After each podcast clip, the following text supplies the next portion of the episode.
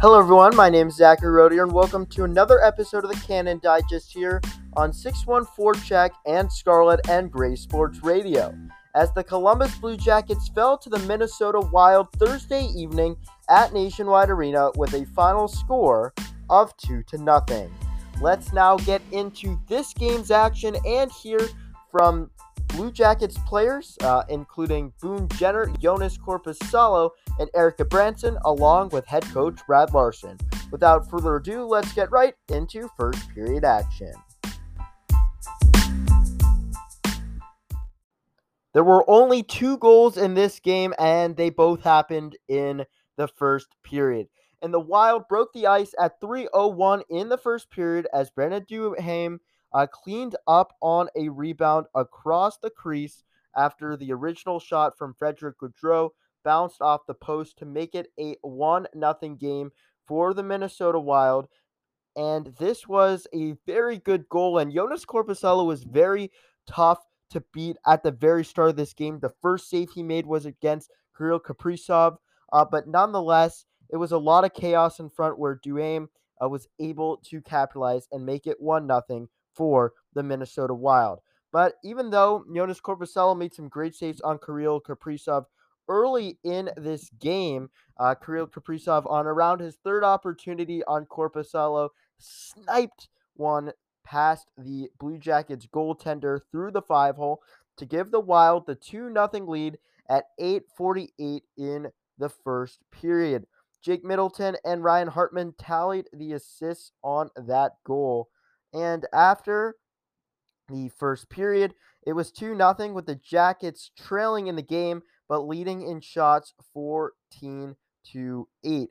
Now let's hear from the captain of the Columbus Blue Jackets, Boone Jenner, on what he thought about this first period.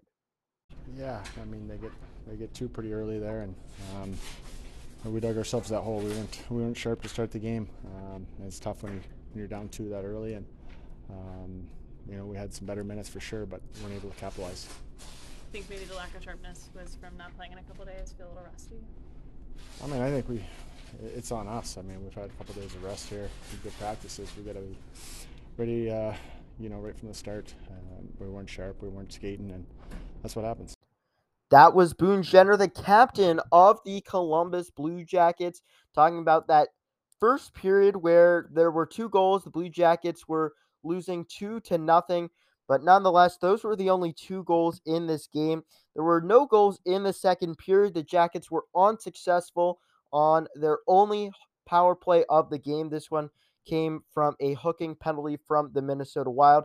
They were unable to convert, of course. Joonas Korpisalo made some outstanding saves in this period to help the Jackets allow no goals in this period. Uh, and this was where the Blue Jackets started to get their footing a little bit. Uh, they got away from the sloppy play that they played at the very start, that first half of the first period. But now that they were down in a 2 0 hole, it seemed very difficult for them to try and get back into this one, and they were unable to get a goal in this period. And after 40 minutes of play, the Wild were up 2 0, uh, along with leading the shots 12 to 9 in the second period. And the second period, along with the third, it they were type of periods that were very slow. It was um very uneventful, of course, where both teams were going back and forth, passing the puck to each other. They went on rushes, they got a shot, and it turned the other way. A slow pace type of hockey, not a lot of shot opportunities and great saves and, and chances. Uh, and I asked uh, Joonas Korpisalo, the goaltender of the Blue Jackets, how he was able to stay engaged in this game despite uh, the slower action in the second and third. Let's hear from him now. With the way that the flow was going tonight, especially in the second and third, how were you able to stay engaged in this one?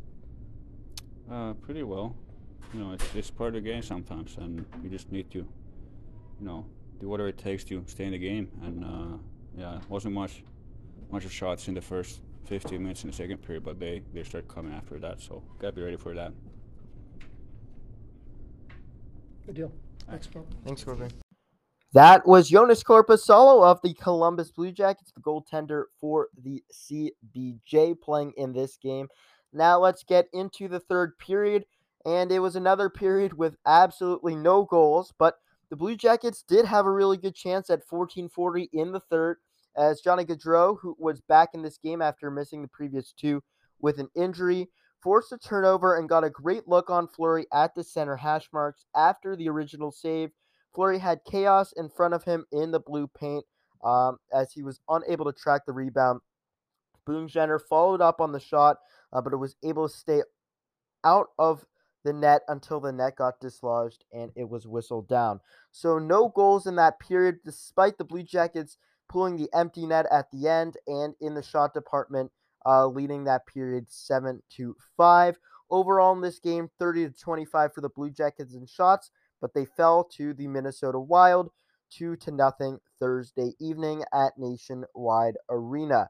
Now let's get into some analysis from the players and coaches. We are first going to hear from Erik Gudbranson, defenseman for the Columbus Blue Jackets, get his overall thoughts. We will then hear from Captain Boone Jenner on what he thought about playing against a very good team in Minnesota and a great goaltender, and Marc Andre Fleury, who really had a great game and was able to keep this a shutout for his side. And then we will wrap things up with the head coach of the Blue Jackets and Brad Larsen before heading to the outro. Um, you know, there's those first two that quick. There was, you know, little mistakes on that play that obviously we wish didn't happen, but um, we put a press on and, and you know their goaltender stood on their on his head and and um, you know I think we could have got a little bit more traffic to the net and, and create a little bit more from that, but um, we managed a pretty good game against a pretty good team. Boone said he felt like you guys maybe lacked a little sharpness early. Do you agree with that? Yeah, yeah, he's, he's right about that. Um, we were quite quite clean. Um, you know, we were we were there, but we weren't really there, if that makes sense. And and um, yeah, we got into that hole, and it ended up staying that way for the rest of the game. Like you said, Fleury had a great night. How tough is it when you're going up against a goalie who's kind of making every save like that? Yeah, it's tough, and, and regardless, you got to find a way to beat him. Um, and, and, usually that's by throwing you know pucks and bodies at the net and making it extremely difficult for him to see the puck. And, um, you know, I don't think we, we, we, quite got that right tonight. Obviously, we didn't score, so um, you know, it's something to, to work on coming up here. Yeah, for sure. We know the spot they're in, and um, they're battling for playoffs. And um, you know, uh, you knew it was gonna they were gonna come in and, and play and push, and um, they did that right from the start. We didn't match that, um, you know, obviously off the, the hop. It didn't make it any easier that Fleury was having the kind of night that he was having. He was pretty tough to solve, especially late in the third when you guys were really pushing. Yeah, obviously we weren't able to get one, and um, you know made some good saves, and um, you know we want to like to have a couple of those chances back and uh, get ourselves back into it. Know what we gave up there in that first ten minutes there, and, and we put ourselves behind the eight ball. They don't give up much. They're they're a big body team. You know they, are uh, they're well coached. They're they're big on the wings. They got you know a solid D. Their goaltender's good. So you got to fight for your ice. The, the, way they defend, they're a hard man on man too. So you, you're not getting inside and you're not beating your guys, it's going to be a, a long night.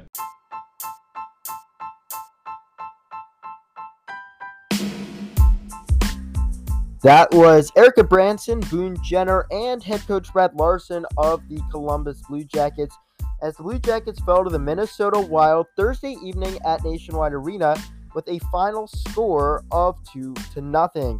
This was a game that the Blue Jackets tried to get back into, but Marc Andre Fleury's great goaltending for the Wild were able to keep it a 2 nothing game for the team in the Twin Cities. Uh, and make sure now uh, the Blue Jackets will uh, have a little bit of a break before uh, they ramp up their schedule just a little bit. They'll play on Saturday, 12:30 uh, p.m. versus Edmonton, and then we'll play in Minneapolis on Sunday at 2 p.m. Eastern Standard Time as well. Make sure you stay tuned for everything 6-1-Forecheck related on our main page as well. The link to that podcast is in the description or go to linktr.ee slash 61forecheck. We have a brand new episode with an interview of Emma Maltais of the Ohio State women's hockey team and a gold medalist for Team Canada, uh, which is a great interview. I recommend it there. Make sure you follow us on social media Instagram, Facebook, and Twitter at the handle at 61forecheck. Forecheck spelled F O R E C H E C K. But my name's Zachary Rodier. Thank you so much for listening to the Cannon Digest as the Blue Jackets fall to the Minnesota Wild Thursday evening at Nationwide Arena 2 to nothing. We'll catch you next time on another episode of the Cannon Digest or the main 6-1-Forecheck episodes. Thanks.